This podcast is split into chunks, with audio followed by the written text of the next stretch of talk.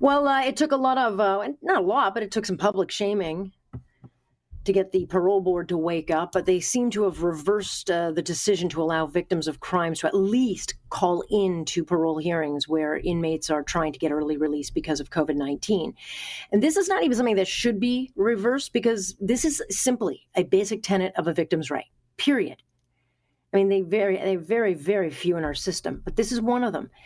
But what this means is that at the very least, those who have had their lives shattered by crime will have a little bit of a part of the process.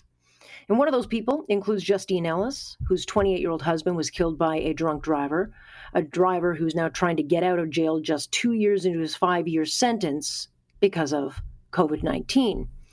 And all Justine wants is the justice she and her children deserve and the justice her husband will never seemingly get. Justine joining us now.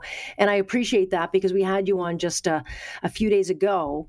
And for those who are not familiar with your tragedy, Stuart, uh, your husband was on his way to work in the morning when he was killed by 21 year old Tyler Nielsen, a repeat drunk driver.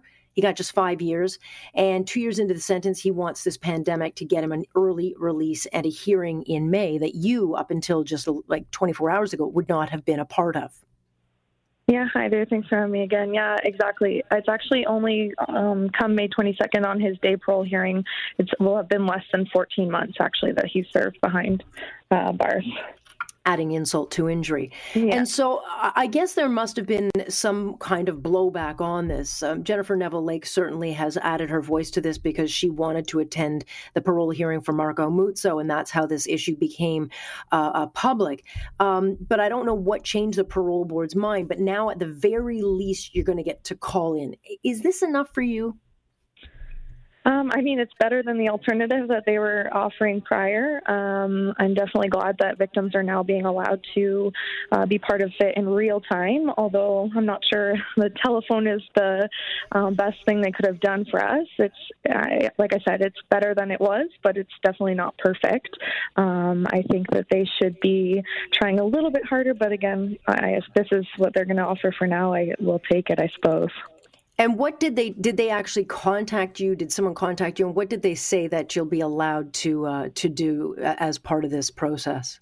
No, so I actually haven't been contacted at all by anybody. Um, I've also been uh, writing letters. I've written um, to Bill Blair. I've written to uh, the Minister of Justice, the Attorney General uh, of Canada. I've written to um, Jennifer Oades, who's part of the Parole Board of Canada. She's the chair there, and even other MPs as well. Um, and I haven't heard back from anybody. I've written everybody. Um, so I know there has been pressure um, on the Parole Board from all different angles. I know MADD itself has written uh, on them as well as the ombudsman. Um, but personally, I haven't heard anything back. Uh, I only found out because of their tweet that they put out, um, and uh, that that had been shared that they were now allowing us to be part of things uh, via telephone. Right. have they not heard of Zoom? Have they not heard of um, Skype? Have they not? I mean, honestly, we're 2020 um, and they have the time to do this right. because the courts are all shut down. So if ever there were a time that they actually do have time to get this done, it would be now. Uh, is there no thought process to having uh, that, pro, you know, a video conference at that very least? Yeah, so I mean that's my thinking as well. I mean, I know that the parole board itself is being video conferenced in. The thing that I was told by the parole board was that they hadn't found a way for it to be secure for victims to do. Um, however, I do know that they, like for bail hearings and certain things like that, they video conference in people all the time. Um, so I'm not sure why they can't figure out a way this time. I mean, to me, what would make sense is if you allow victims to be present at the actual parole hearing office and keep the um, offender somewhere else, and they can video in if they can keep them secure somewhere else, um, and have the parole board still video conference in, but at least allow us to be there and to be present and to be seen and to be able to see what's going on and who's in the room and everything else is going on as well. That or put up a piece of plastic uh, plexiglass that they could put up. But you're right. I mean, we do have video appearances for bail all the time where they can keep the inmate where they are, which would actually be the much smarter thing to do because you keep them in that place and then allow the victims uh, into the process or however else you're going to do it. Seems to me like uh, they're trying to at least get the the eye off of them, um, and and I and I still I hope at least at the very least you're allowed to read some kind of impact statement and have your say. Do you get the sense? I mean, uh, the conversation happens. I mean, there's a lot of inmates right now who are trying to to get out of jail. The thinking is that this uh, virus, as you well know, could spread through the prison systems. Uh, but do you get the sense that Tyler Nilson is using this just to as a as a get out of jail card? Um, I mean, this is his this is what his date that he is eligible for day parole according to the way that our justice system so-called justice system works.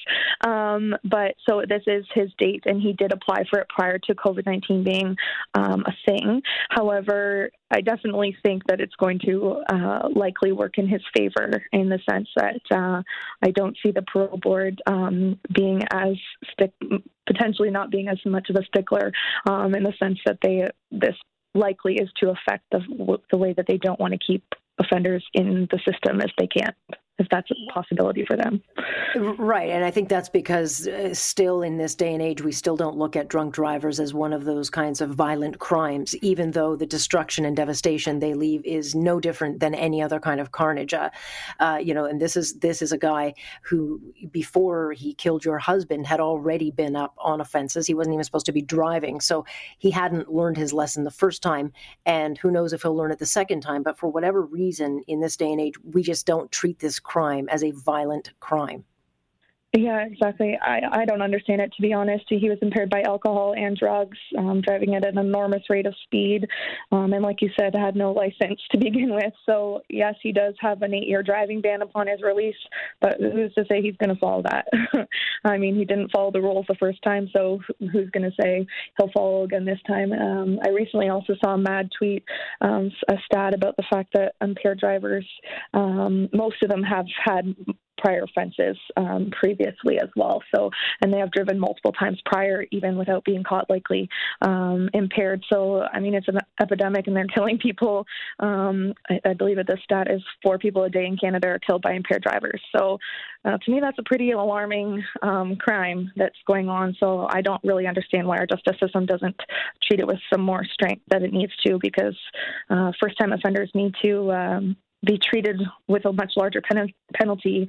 Um, if it if that was the case, if we did do that, then perhaps my husband would still be alive right now.